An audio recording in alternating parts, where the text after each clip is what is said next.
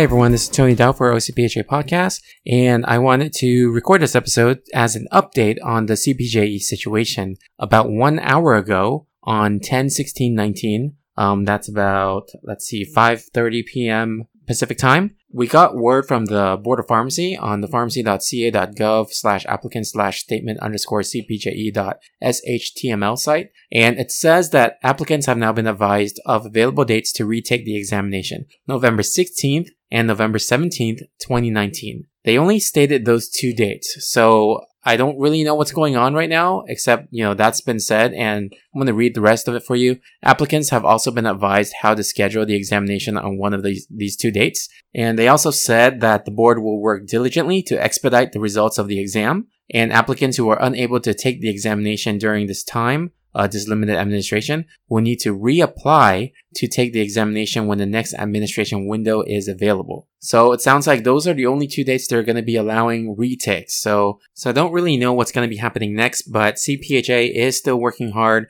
on trying to work with the Board of Pharmacy uh, and try to get the issues of the invalidated results resolved. So stay tuned from them for additional updates in, in that matter. And for those of you who are more curious about, you know, what CPHA's uh, statements are, you can check their social media out. They actually posted a podcast episode recently where John Roth discussed the issue and also gave some advice about what pharmacists, uh, pharmacy grads can do right now. So check that out on uh, CA Farm on their social media handle.